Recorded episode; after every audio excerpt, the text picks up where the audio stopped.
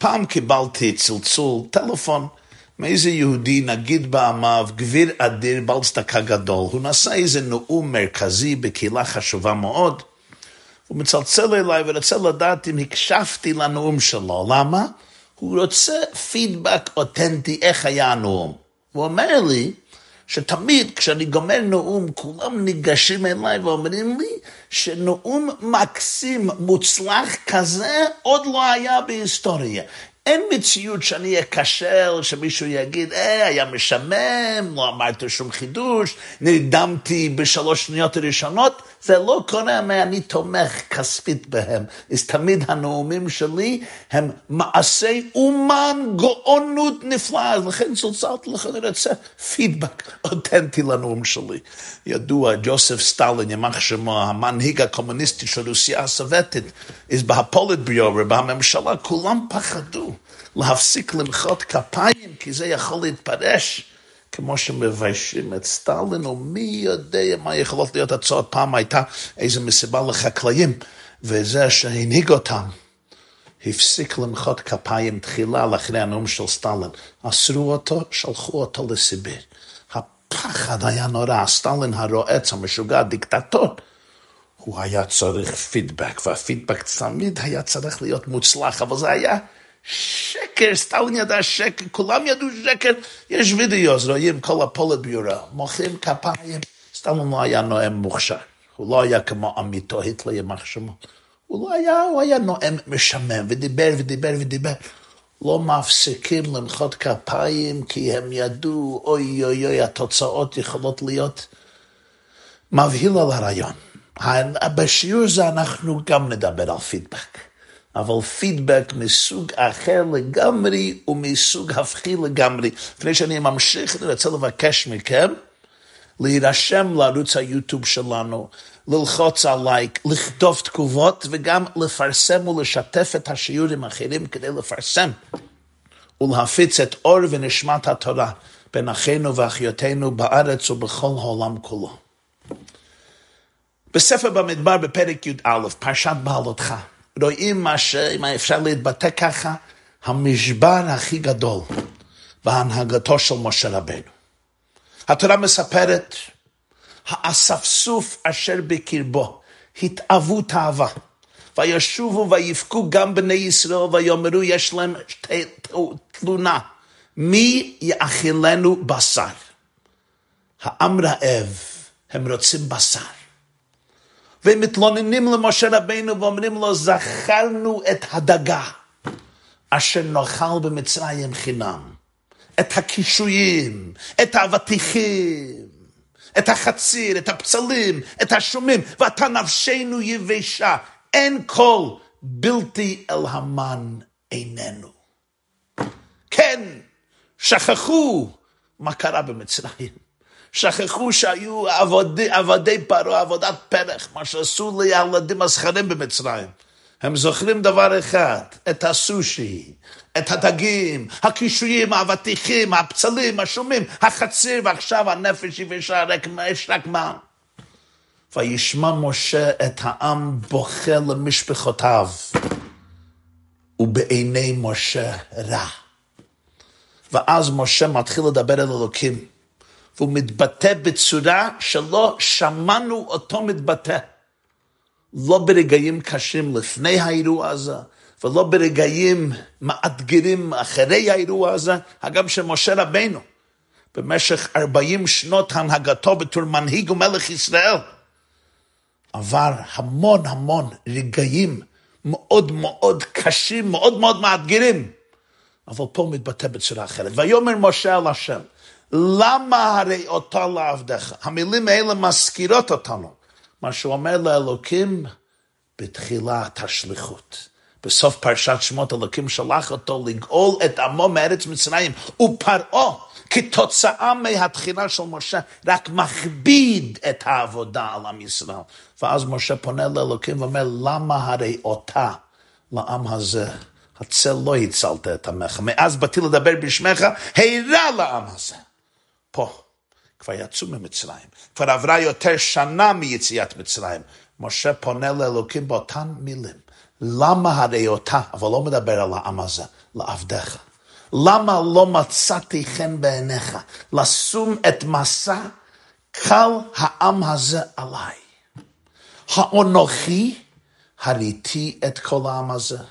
אם, יון, אם אנוכי ילידיתי הוא, כי תאמר אלי שאהו בחיקך, כאשר יישא האומן את היונק על האדמה שנשבעת לאבותיו. משה אומר, איך אני יכול לישא לבד באחריות הנפלאה והנשגבה והנראה הזו? האם אני אימא שלהם? אני, האם אני נשאתי אותם בבטן שלי? האם אנוכי הולדתי אותם? אתה אומר לי שאני צריך לישא את עם ישראל בחק שלי, כאילו שהייתי אומן שנושא את התינוק או התינוקת, הפעוט והפעוטה, כאשר יישא האומן את היונק. מאין לי בשר? לתת לכל העם הזה. הם בוכים אליי, תנו, תנה לנו בשר ונאכל לה. מאין לי בשר? לא אוכל אנוכי לבדי לשאת את כל העם הזה כי כבד ממני. ואם ככה אתה, ואם ככה את עושה לי, הרגני נהרוג, אם מצאתי חן בעיניך, ואל אראה ברעתי. זו פעם הראשונה ואחרונה בהיסטוריה של משה, שהוא מבקש מהקדוש ברוך הוא את מיתתו. מצאנו את זה גם אצל נביאים אחרים. אליהו הנביא גם מבקש למות. ירמיהו הנביא מבקש למות. יונה הנביא מבקש למות. משה רבנו עבר המון עילויים מן הקצה אל הקצה, המון משברים בחיי העם החדש שיצא ממצרים. פה משהו קורה, שהוא פונה לאלוקים ואומר, אם זה המצב, מוטב שאני לא אהיה פה. הרגני נהרוג אם מצאתי חן בעיניך, אם אתה אוהב אותי. תסלק אותי מהעולם הזה, אל אראה ברעתי. ופה נשאלת השאלה הגדולה, מה קרה פתאום? שזה פגע כל כך עמוקות בליבו הטהור והקדוש של משה רבנו. הרי זו לא הייתה הפעם הראשונה שעם ישראל מתלונן על בשר, על אוכל, על תזונה, כבר מיד בצאתם ממצרים, כבר בפרשת בשלח, הפרשה של אחרי יציאת מצרים, ויהי בשלח בדרום, שם רק בפרשה הזו עצמה, יש שם שלושה אירועים של התקפה והתלוננות על משה רבנו, גם בכלל גל אוכל. פעם ראשונה אין להם מים, מתחילים לצעוק על מים, אחר כך הם מדברים שבמצרים ישבו על סיר הבשר, הם מתגעגעים לבשר של מצרים. שוב ברפידים, גם אוהבים רוצים מים, משה רבנו אומר, עוד מעט וסקלוני. לאחרי האירוע הזה יהיו עוד משברים ועוד בעיות ועוד אתגרים בספר במדבר מלא בצרות צרורות. רק בפעם הזו, משה רבינו כאילו, כביכול הוא כמו מתייאש. איך כן שנישט? I can't, אני כבר לא יכול. לא אוכל אנוכי לבדי. אם זה המצב, הרגני נהרוג. נכון, הם אמרו, מי יאכילנו בשר? זכרנו את הדגה שנחל במצרים חינם. זה כבר קרה לפני זה מספר פעמים. כאמור, רק בפרשה לך שלוש פעמים. זה יקרה אחר כך. התגובה פה היא נדירה, מיוחדת במינה. משהו קרה. מה קרה? בחטא העגל, זה היה משבר גדול מאוד בפרשת כי תישא. זה לא קל. שברוך הוא רוצה לכלות את העם הזה וסליחה לגול גדול. משה רבנו לא מאבד את עצמו. הפרלצחנש, he doesn't lose himself. הוא יודע בדיוק מה עליו לעשות. אם תישא חטאתם בסדר, ואם עין מחני נא מספרך אשר כתבת. עוד מעט נראה מה יקרה בפרשת שלח, ובפרשת קורח, ובפרשת חוקת. ויש בבלק. פה משהו קרה.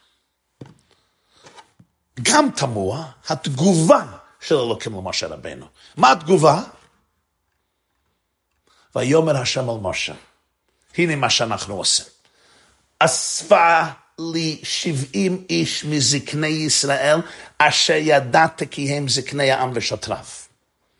תאסוף שבעים יהודים, ולקחת אותם אל אוהל מועד, והתייצבו שם עמך. וירדתי ודיברתי עמך שם, ואצלתי מן הרוח אשר עליך, ושמתי עליהם. אלוקים אומר לו שאני אציל חלק מהסמכויות, חלק מהרוח, הרוחניות, כוח הנבואה, החזון שלך, על שבעים זקנים האלה. ואצלתי מן הרוח אשר עליך ושמתי עליהם, ונסעו איתך במסע העם, ולא תישא אתה לבדך. וכך באמת היה, כפי שהתורה ממשיכה לספר. הקדוש ברוך הוא גם אומר לו, הם רוצים בשר, אני אעניק להם בשר ועוד בשר ועוד בשר, כל כך הרבה בשר שזה יצא מאף שלהם יהיו חולים, כבר לא, כבר לא יצטרכו בשר, כבר לא יצאו בשר, ימאסו בזה. נו, העצה השנייה אני מבין. משה רבנו אומר, מאין לי בשר? אלוקים אומר אל תדאג, אני בורא העולם, יש לי מספיק בשר, אנחנו נביא את הסלב בשופי, ויהיה להם בשר ובשר בשר, כבר זה יהיה מוקצה מחמת מיוס. אבל מה העניין של השבעים זקנים האלה? איך זה מהווה תגובה, מענה? מנוח, איך זה מעניק מנוחת הנפש למשה רבנו? רש"י אומר לנו, משה רבנו אמר, אני לא יכול לעשות את זה לבד. אני לא יכול להיות אחראי על כל העם הזה. לא יכול. אז הקדוש ברוך הוא אומר לו, בסדר, נחלק סמכויות, יהיו לך שותפים, אנחנו נמנה 70 זקנים, והם יעזרו לך בכל העניין הזה. זה הביאור של רש"י. רש"י אומר הלשון, תשובה לתלונתך, שאמרת לא אוכל אנכי לבדי, אומר לו הקדוש ברוך הוא, אספה לי 70 זקנים, אתה לא צריך לשאת אותם לבד. אבל יש פה שאלה. הרי כבר בפרשת יתרו, מינה משה מנהיגים לעזור לו כדי להנהיג את העם. אנחנו זוכרים שיתרו, חותן של משה כבר בפרשת יתרו בספר שמות, אמר לו, נבולתי בו. אתה לא יכול להנהיג את כל העם לבד. ומה התורה מספרת שמה, ויבחר משה אנשי חיל מכל ישראל, וייתן עולם ראשים עולם שרי אלפים, שרי מאות, שרי חמישים, שרי עשרות. על כל אלף יהודים היה מנהיג, ועל מאה יהודים היה מנהיג, ועל חמישים יהודים היה מנהיג, ועל כל מניין היה מנהיג. הוא כבר האציל סמכויות. הוא כבר חילק אחריות לאחרים, הוא כבר לא נהג והנהיל ושלט על העם לבדו מהבוקר ועד הערב. זו הייתה טענת יתרו. מה קורה פתאום פה עם עוד 70 זקנים? מה השבעים האלו יוסיפו על כל שרי אלפים ושרי מאות ושרי חמישים ושרי עשרות? הרמב"ן, רבינו משה בן נחמן, המפרש הגדול של המקרא, הוא אומר שבוודאי הזקנים לא יכולים לעזור לו לתן בשר. אם הבשר יגיע בנס, הוא לא צריך 70 זקנים. ואם הבשר לא יגיע, השבעים הזקנים האלה לא יספקו בשר. אז רמב"ן שואל את השאלה הזו, מה הם יועילו לו? אז הרמב"ן אומר שהוא חושב שהעניין הוא שהקדוש ברוך הוא רגע רצה להגיד למשה שאם יהיו מנהיגים רבים, מה יקרה? הם יפסיקו לרוץ על משה, הם יתלוננו עליהם. אם יש אימא אחת בבית, כל הילדים רוצים, אימא, אימא, אימא, אימא, רוצים גלידה, רוצים בשר, רוצים אייסקרים, רוצים קנדי, רוצים whatever we are, עוגות. אם יש שבעים אימהות בבית, תלכי, תלכו להם. זהו. אין משה רבנו אחד, יש עכשיו שבעים זקנים, יכולים לרוץ אליו ולהתלונן ולבקש את אבותם מהם. זה ביור אחד של הרמב"ן. ביור שני של הרמב"ן הוא, אם יש לו מנהיגים רבים, אז הם יכולים להשקיט את העם. הם יכולים להסתובב ולדבר שכל ולוגיקה ולנחם את העם, לשכך את חמתם, אומר הרמב"ן, לדבר על ליבם בעת תלונתם. זה ביור הרמב"ן. אבל פה גם צריכים ביור. כפי שאמרנו, כבר היו מנהיגים גדולים, נאמנים, דגולים, בפרשת יתרו. למה שהם לא ישכחו את חמת העם? למה שלא ירוצו להם להתלונן? אולי תגיד, כפי שהרמב"ן אומר, כי השבעים האלה הם נביאים, הם סטטוט, סטטוס אחרת, אנשים גדולים. אבל פה השאלה הגדולה, זה לא קרה. בפסוק לאחרי זה כתוב, וירד השם בענן וידבר אליו, ויאצל מן הרוח אשר עליו, וייתן על שבעים איש הזקנים, ויהי כי נוח עליהם הרוח, ויתנבאו, ולא יספו. אומר רש"י, מה זה ולא יספו? פירוש הפשוט, הם הפסיקו. הם התנבאו פעם אחת וזהו. אנחנו לא מוצאים בכל הסיפורים לאחרי זה, עד מיתת משה רבנו, שכשיש בעיה רצים לשבעים זקנים.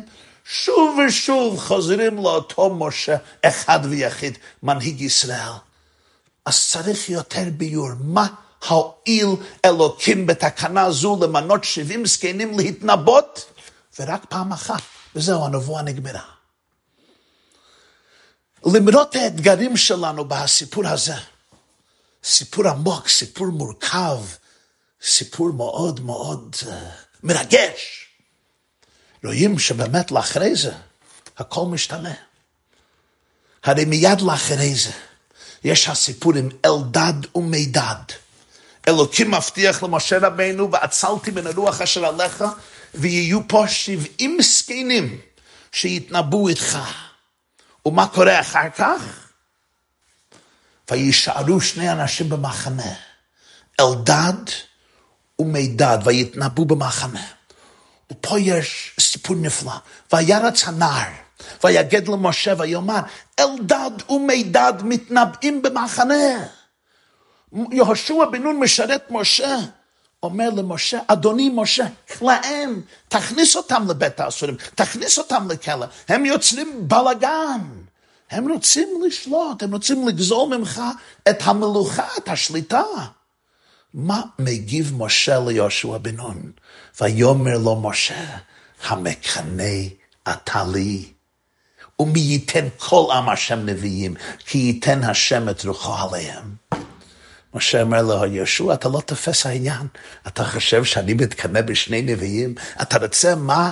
אתה רוצה לדעת מה התשוקה שלי? מי ייתן כל עם השם נביאים, כי ייתן השם את רוחו עליהם. אני רוצה שכל יהודי יהיה נביא, לא רק אלדד ומידד. שכל ארבעת מיליון, ארבעה מיליון יהודים במדבר יהיו נביאים. פתאום שומעים לחוד משה רבנו אחר. הוא רוצה שכל יהודי ויהודי יהיה נביא. הוא מאמין שבפוטנציאל, בעצמיותו, כל יהודי הוא נביא השם. מה אתה מקנא אתה לי? וואו. זה שינוי דרסטי מהדברים ששמענו לפני זה ממשה רבנו, כשהוא שמע את התלונות של העם. ואחר כך מה קורה? מרים, אחותו, מדברת נגד משה. הקדוש ברוך הוא מתלונן לאהרון ומרים שלא פחדו, מדוע לא יראתם לדבר בעבדי במשה. ופה התורה יוצאת מדרי גדרה בפעם הראשונה והיחידה, חוץ מלאחרי מיתת משה, לדבר. דברים נשגבים על משה שלא שמעתם אוזן. ואיש משה ענב מאוד מכל אדם אשר על פני האדמה. אלוקים אומר לאהרון ומרים, לא כן עבדי משה, הוא לא נביא רגיל, בכל ביתי נאמן הוא, פה אל פה אדבר בו, ומראה ולא בחידות, ותמונת השם יביט, ומדוע לא יראתם לעבד לדבר בעבדי במשה. רואים פה משה בשיא הקדושה, בשיא האצילות, וגם איך שהוא מגיב למה שקרה עם אהרון ומרים, איך שבסבר פנים יפות ובמסירות נפלאה הוא מתפלל עבור רפואתה של אחותו מרים שהייתה מצורעת. וכל המשבר לכאורה שראינו לפני כמה פסוקים ביחס של משה לעם ישראל נעלם. איך אנחנו מסבירים את כל זה? אני צריך להגיד לכם, ראיתי פעם ביור, שאני חושב שזה ביור מאוד מקסים, וגם מאוד מרגש ורלוונטי. וזה בנוי על כמה וכמה מקורות, אבל עיקר המקור שמעתי את זה, זה מהרב המנוח, הרב הראשי של אנגליה המנוח, הרב רב יעקב צבי זקס, רבי ג'ונתן סקס, זיכרונו לברכה, עם תוספות ביורים מכמה מקומות אחרים. ופה צריך קצת רקע היסטורי. מתי הסיפור הזה קורה? היהודים יצאו ממצרים לפני יותר משנה, מחמישה עשרי בניסן. שבעה שבועות אחר כך הם מקבלים את התורה בשישי או בשביעי בסיוון אצל הר סיני. קצת זמן אחרי זה, הם בנו עגל הזהב, סגדו לו, משה רבנו הציל אותם, וציווה אותם לבנות משכן, מקדש להשם, ועשו לי מקדש ושכנתי בתוכם. בראש חודש ניסן, כמעט שנה מאז יצאו ממצרים, בנו את המשכן וחינכו את המשכן בשעה טובה ומוצלחת. עוברת עוד חודש, ב-20 לחודש אייר, חודש השני, היהודים ממשיכים את המסע שלהם ממדבר סיני לתוך המדבר. עוד לא קרה סיפור המרגלים, זה יקרה בפרשת שלח, עוד לא קרה סיפור קרח, סיפור קורח ושאר סיפורים. עכשיו, לאחרי עשרים באייר, כשהתחילו את המסע שלהם, הם היו במקום אחד מאז מתן תורה לפני כמעט שנה.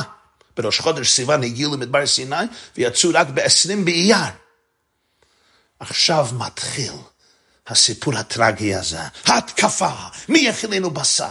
האספסוף, התהוות אהבה, זכרנו את הדגה שנאכל במצרים מחינם, זוכרים את הפצלים, את השומים, כל המשפחות בוכות, ובעיני משה רע. התאריכים מאוד חשובים פה. לפני שנה, לאחרי שיצאו ממצרים, אנחנו מבינים את הפחד, את המתח, את החלחלה, את ההיסטריה, את הפאניקה. יהודים שהיו עבדים עשרות שנים, מאות שנים, עכשיו נשתחררו. מובן, יש פחד. על כל רגע ורגע, על כל צעד וצעד, חסר בטיחות. איך אומרים? אה, זכרתי לך חסד נעורייך, אהבת כלולותייך, אומר ירמיהו. לכתך אחריי במדבר, בארץ לא זרועה. גם צידה לא עשו להם, יצאו עם מצה. יש פחד. פתאום יש ים סוף, יש קריאת ים סוף. אז בכל צעד ושם אין מים, אין בשר, מה יאכלו הילדים, מה יאכלו נשותינו. יש פאניקה, אפשר להבין את זה. לכן לא רואים כעס גדול, אפילו כעס קטן, על עם ישראל. בתקופה הראשונה לאחרי יציאתם ממצרים, כשיש תלונות ויש התקפות ויש טענות ויש מריבות. למה? הם עכשיו יצאו מכלא מאוד קשה, מבית האסורים מאוד גדול, הם היו עבדים ועבדו עבודת פרח ושרדו ייסודים נוראים במצרים. כאן כבר עברה יותר משנה מיציאת מצרים. יציאת מצרים היה בניסן שנה שעברה, עכשיו זה לאחרי עשרים באייר, יותר משנה לאחרי יציאת מצרים, זה כבר שנה לאחרי מתן תורה, לאחרי חטא העגל, לאחרי הכפרה, לאחרי חטא העגל, לאחרי בניית המשכן, לאחרי חנות המכת המשכן. זו היה שנה שלמה. שלא הייתה שנה כזו בהיסטוריה, ולא תהיה שנה כזו בהיסטוריה. בכל יום קיבלו ארוחת בוקר, ארוחת צהריים, ארוחת ערב, ישר משמיים. בהמן, היו מקפים בענני הכבוד. המים הם קיבלו במדבר על ידי בעירה של מרים, האבן, הבאר שהתגלגלה איתם, והעניק להם מים בשפע, מים שאין להם סוף עבור כל עם ישראל שהלך במדבר. היה משה, היה אהרון, היו גילויים אלוקים, הם חיו בצורה למעלה מדרך הטבע, שנה שלמה של גילויים עצומים מאלוקים. ושנה שלמה של לימוד ללא הרף של תורה. המחילתא אומרת שהתורה ניתנה דווקא לדור הזה, התורה ניתנה דווקא לאוכלי המן שלא היו להם דאגות פרנסה, לא היו להם אה, קשים מלהבטיח אה, שיהיה ניקיון, שיהיה בית יפה, שיהיה בגדים, צריכים לשלם דמי משכורת, צריכים לשלם דמי ביטוח, צריכים לשלם מיסים, צריכים לשלם לרופאים, צריכים לשלם משכנתה, לא היו להם כל דאגות אלו. ישבו בצילו של משה רבנו, איש האלוקים, אשר לא קם נביא כמשה, בכל ביתי נאמן הוא, כמו שכתוב בפרשת בהולדך, בהלותך, ולמדו על האמת של הבריאה, למדו על הדברים הכי עמוקים של ריאליות, למדו את התורה, אנוכי השם אלוקיך. ופתאום, אחרי שנה שלמה של גילויים כאלה, העם נשבר. העם פצוע, העם מדוכא. למה? מי יאכלנו בשר? We are the spirit. איפה הגריל על האש? איפה הסטייק? זכרנו את הדגה, איפה הדגים, הקישואים, האבטיחים, החציר, הפצלים, השום, חסר בצל בסלט, זה קפה, זה בשר, זה ארוחה. משה יכול לטפל בכאבים, משה יכול לטפל בפצועים, משה יכול לטפל באתגרים, אבל פה, פה הוא רואה כישלון מסוג אחר. במשך יותר משנה מסרתי את גופי ונפשי כדי להחדיר בהם חזון גדול. לראות את העולם מזווית ראייה אחרת. להגביה את הנפשות שלנו, להתעדן, להזדחך, להסתכל, להתחיל להסתכל על העולם, על כדור הארץ, על הפלנטה, על ההוויה האנושית, מהשקפה אלוקית. מהשקפה שמימית, מהשקפה רוחנית. להתעלות מהקטנות שלנו, מהפחדים האגואיסטיים שלנו. אדם זה מלשון אדמה, ויצר השם אלוקים עפר מן האדמה, אבל אדם אומר השאלה, אדם אל העליון. האדם הוא ראי, השתקפות של השמיים. שנה שלמה ויותר, היהודים חוו את זה על בשרם, זה לא היה שיעור אינטלקטואלי, זה לא היה איזה דרשה ממוח למוח, חוו את זה בחמשת החושים, על בשרם. הם היו במתן תורה, פנים בפנים דיבר השם עמכם בהר מתוך האש. אנוכי השם אלוקיך, בקריאת ים זו אמרו, זה כלי וענווהו, ראתה שפחה על הים, מה שלא ראה יחזקאל בן בוזי אומרים חז"ל. זה שבר משה רבנו. פה הוא אומר לעצמו, אולי כל העבודה שלי הייתה להבל ולריק. הוצאתי את העם ממצרים, אבל לא הצלחתי להוציא את מצרים מתוך העם. בסופו של דבר, על מה הם מדברים? על פצלים, על שום, על חציר, על כרוב, על בשר. האם כל ההשקעה כל האבדה הייתה לשווא. הוא רואה את העם בוכה למשפחותיו, אומר רש"י מהמדרש, מחז"ל, שבכו על זה שלא יכולים להתעסק בגילוי עריות. כל הניסים, כל הנפלאות, כל החוויות, כל מה שלמדו, כל מה שהחדירו, שהחדיר בהם, היה לשווא. הגלות הפנימית נשארה בתוכנו.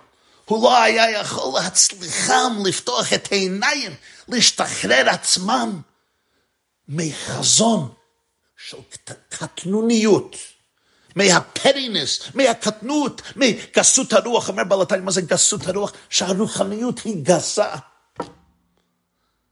סוף סוף יצאו ממצרים, אבל אני לא יכול לשחרר אותם מהעבדות הפנימית, לראות את יהודם בחיים. הוא לא מתפעל כל כך מזה שהם רוצים בשר ואין לו בשר. בסדר, הוא יבוא לאלוקים, אלוקים ייתן בשר.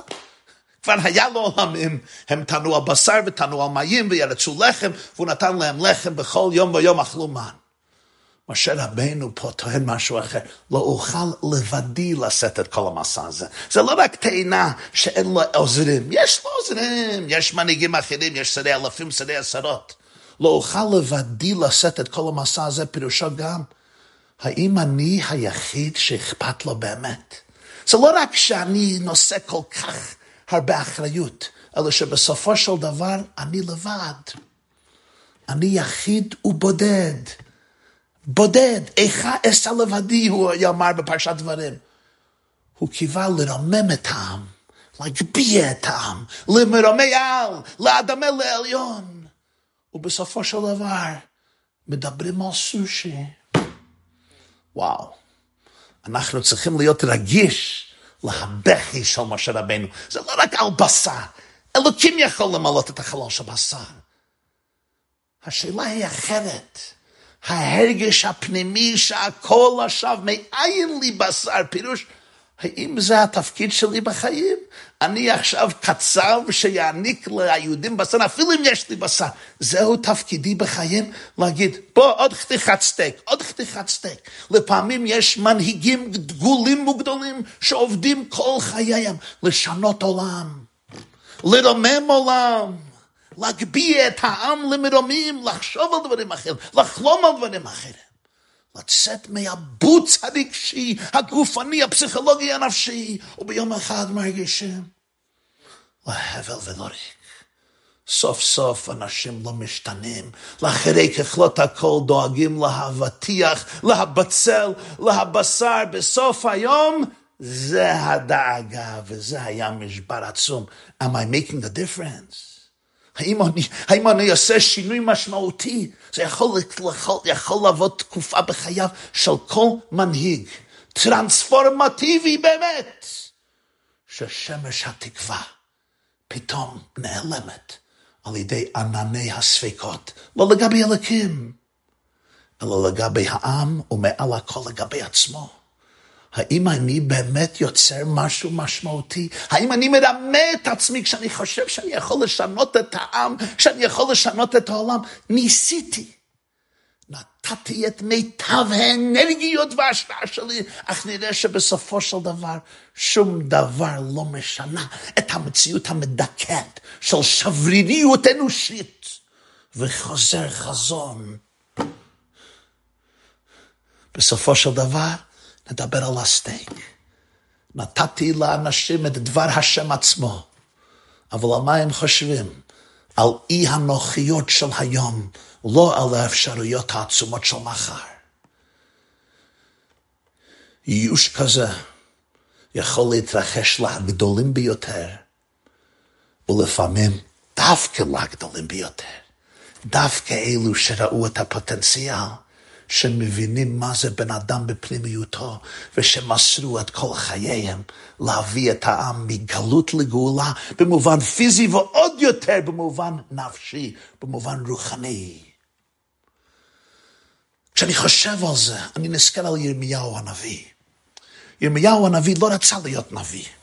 בפרק א' הוא מפגין את הפחד שלי, שלו, הוא לא רצה. הקדוש ברוך הוא צריך להגיד לו, בטרם אצרך בבטן ידעתיך. נביא לגויים נתתיך.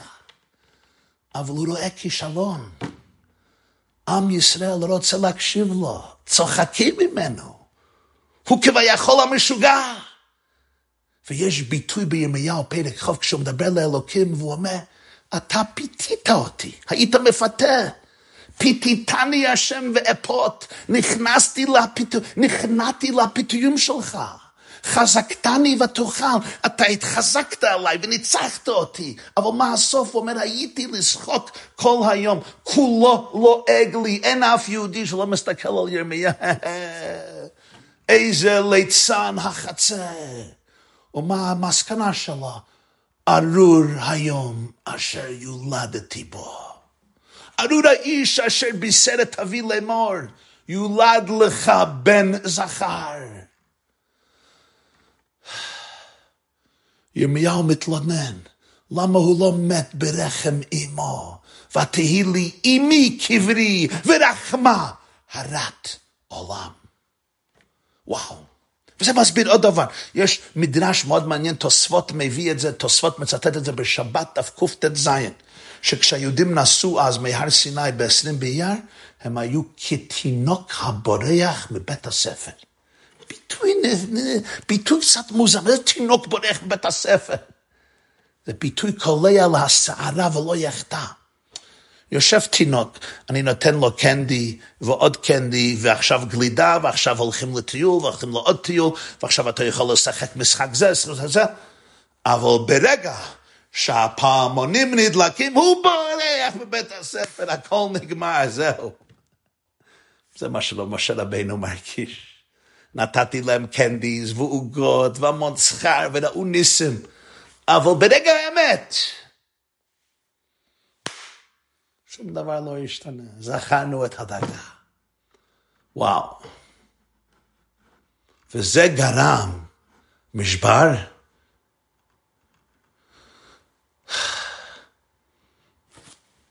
נדיר. אולי בסופו של דבר הצינים הם צודקים. הטבע לא משתנה. אלה שהם פסימיסט, פס, פסימיסטים, פסימיסט, פסימים. ואומרים, אה, מה, ייאוש זה דבר הרגיל, אנשים הם נרסיסיסטים, זהו, תפסיק לעבוד כל כך קשה. יצר האגו, יצר המחלוקת, יצר האנוכיות, יצר התאווה, יצר הכבוד.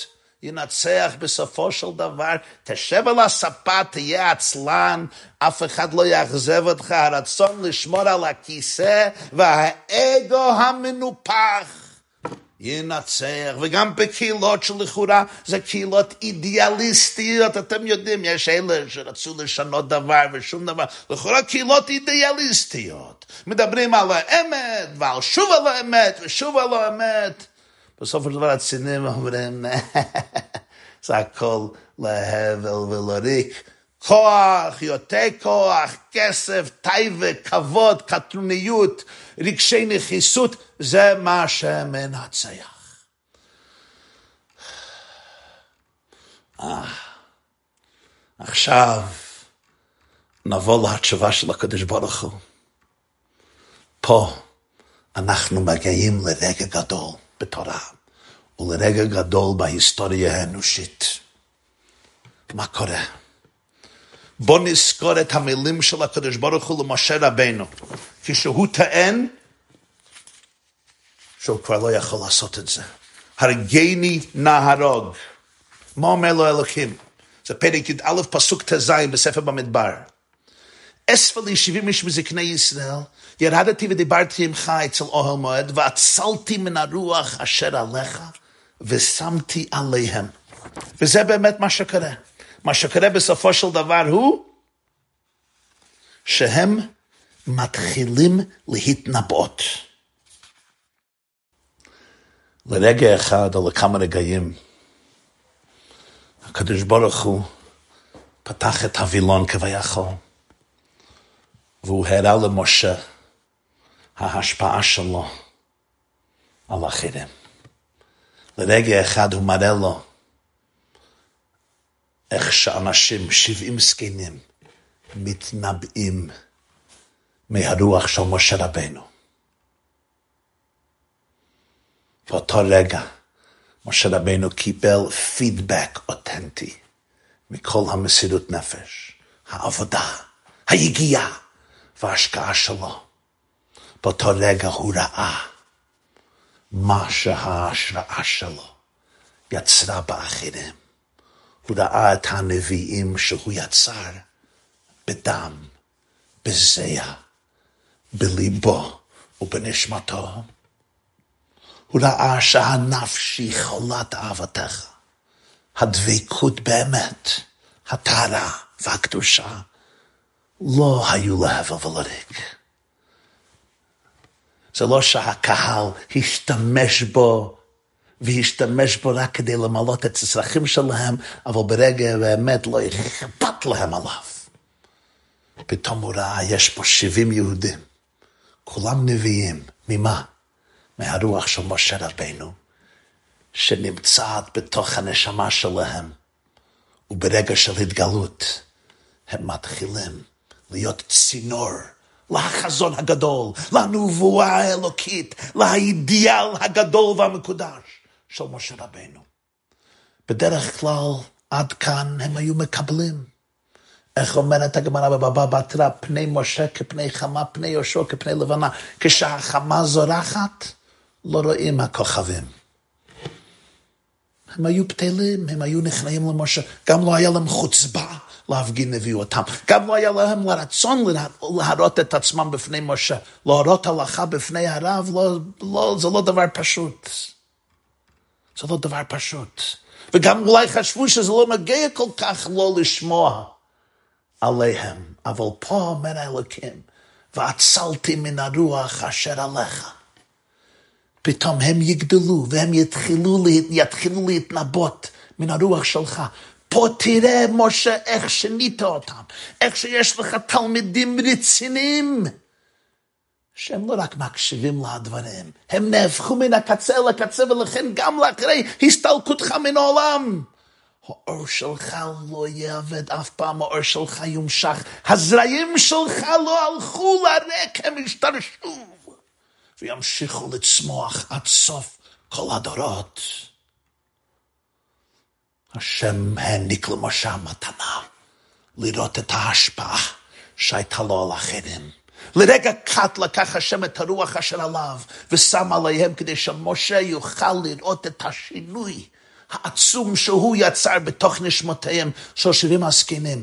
משה לא היה צריך יותר. הוא לא היה נזקק לעזרתם לחלק בשר. הוא לא היה צריך אותם כדי להמשיך להתנבא או כדי לנהל את הדיני תורה בין כל היהודים. מה שהוא היה צריך זה הצצה שקופה להצורה שהרוח שלו נמסרה ממנו עליהם, וידע שהוא יצר שינוי, שינוי נצחי. הוא הבין שהאמונה שלו בעם ובפוטנציאל לשנות עולם ולהביא גאולה לעולם, זה לא אמונה תפלה, זה לא אמונה להבל ולריק. ודאי שמשה רבינו לא ידע אז, איך היה יכול לדעת? שהיהודי הזה משה, שבמשך חייו נתקל בכל יום שני וחמישי בתגונות, בתלונות, באתגרים, במרידות. תהיה לו השפעה כה מכרעת, עד שעם ישראל שלושת אלפים ושלוש מאות שנה לאחר כך יחיה עם התורה של משה רבנו. שמשה רבנו עזר לגבש זהות של עם שתתגלה כעקשנית יותר מכל עם אחרת בהיסטוריה של האנושות, עם קשי עורף שישרוד כל הגזירות ורדיפות ואלפי שנה אחר כך יהיה חי וקיים. שבפרספקטיבה המלאה של מבט לאחור הוא יתגלה כמנהיג הגדול ביותר שחי אי פעם. אולי הוא לא ידע את הדברים האלה. הוא לא היה צריך לדעת את הדברים האלה, הוא היה לא היה אמור לדעת את הדברים האלה. ברגע זה אלוקים ראה אותו, איך ששבעים זקנים הפכו את רוחו, והפכו את המסר שלו למסר שלהם, ואז ידע שחייב לא לשווא, יש לו תלמידים, החזון שלו זה לא שלו בלבד, הוא שתל אותו באחרים, אחרים ימשיכו באהבתו במשך חייו ולאחר חייו. ברגע שמשה ידע זאת, הוא יכול, יכול להתמודד עם כל האתגרים. הוא הבין שסוף סוף השליחות האלוקית והאמונה האלוקית, מי ייתן כל עם השם נביאים, זה כבר דבר שיתממש במוקדם או במאוחר. ואני רוצה לשים את השאלה הזו אלינו. אני לא יודע כמה טוב עם ישראל זה, כמה טוב עם ישראל מוכשר כשמגיע לפידבק. אבל אני רוצה לשאול לכם שאלה דוגרית, אני מבקש סליחתכם. מי הם שלושת האנשים, אולי שני האנשים, אולי איש אחד, אולי איש, אולי אישה, שהשפיעו הכי עמוק על חייכם? אני משער שהרבה מאיתכם שמקשיבים לשיר הזה או צופים בשיר הזה, ותודה על הזכות. יש בן אדם אחד, שני בני אדם, שלושה בני אדם, אולי יותר, שברגע מכריע השפיעו עליך או עלייך בצורה חיובית, אולי אפילו השפעה ששינתה את החיים שלכם לטובה. אולי בגיל חמש, אולי בגיל עשר, אולי בגיל עשרים, אולי בגיל עשרים וחמש, אולי בגיל ארבעים וחמישים. אבל אנשים ש... או נשים ששינו את החיים והצילו את זה בצורה גופנית, בצורה כספית, בצורה נפשית, בצורה רוחנית, בצורה פסיכולוגית. ועכשיו יש שאלה שנייה. האם הם יודעים על זה? האם סיפרת לבני אדם אלה אף פעם מה שהם עשו לך או לך? לעתים תכופות אנחנו חושבים, big deal. מי אני, מה אני, אני אלך כמו נודניק לספר לו איך הוא שינה את החיים שלי? מה אכפת לו? הוא בן אדם מוצלח, בן אדם מוכשר, היא אישה מקסימה, זה בסדר. הענווה שלי, הביטוי, מי אני ומה אני? לפעמים גם לא נעים לי, להפך. מה, אני אלך ואני אגיד איך שאתה שינית את החיים? זה יותר מדי פגיע. לפעמים זה מגאווה פסולה, לפעמים זה מענווה פסולה. צד השווה הוא, הבן האדם ההוא אף פעם לא יודע, אף פעם לא יודע מה הוא עשה. מהסיפור הזה אנחנו לומדים דבר גדול. גם המנהיגים הכי גדולים צריכים לשמוע שעבודתם יומם ולילה לא הייתה ריקה. ודאי וודאי, אנשים שהם לא במדרגה של משה רבנו, נשים שהם לא במדרגה של משה רבנו, ברוב הפעמים הם לא שומעים פידבק אמיתי, לא שומעים תגובות. לפעמים כשיושבים שבעה משפחה לאחרי 120 שנה, אנשים מתחילים לספר, וואו, איזה אבא ואימא היה לכם, שלך אומרת, וואו. כל כך חבל שהוא לא היה יכול לשמוע את זה בחיים חיותו בעל מועדין. לא פרגנו לו לשמוע את זה. אני אומר לכם, תחשבו על זה. תרימו טלפון, תכתבו מכתב לבני אדם האלה שעשו שינוי דרסטי בחייכם, במודע או בלא מודע, בזמן האחרון או לפני הרבה הרבה שנים, ותודיע להם, כי זה מעניק אומץ. כשנותנים פידבק ואומרים למישהו, אתה שינית אותי, אתה הרמת אותי, אתה הרמת אותנו. זה נותן אומץ, זה נותן חיזוק, זה נותן חיות. תנו פידבק, תנו פידבק לנשותיכם, תנו פידבק לבעליכם, תנו פידבק לילדיכם ולתלמידיכם, וגם תנו פידבק למשפיעים ולמורים ולמחנכים ולמנהיגים ולהרבאים. אז אנחנו עוזרים את כולנו לממש את החזון של משה רבנו, ומי ייתן כל עם השם נביאים, כי ייתן השם את רוחו עליהם. תודה רבה.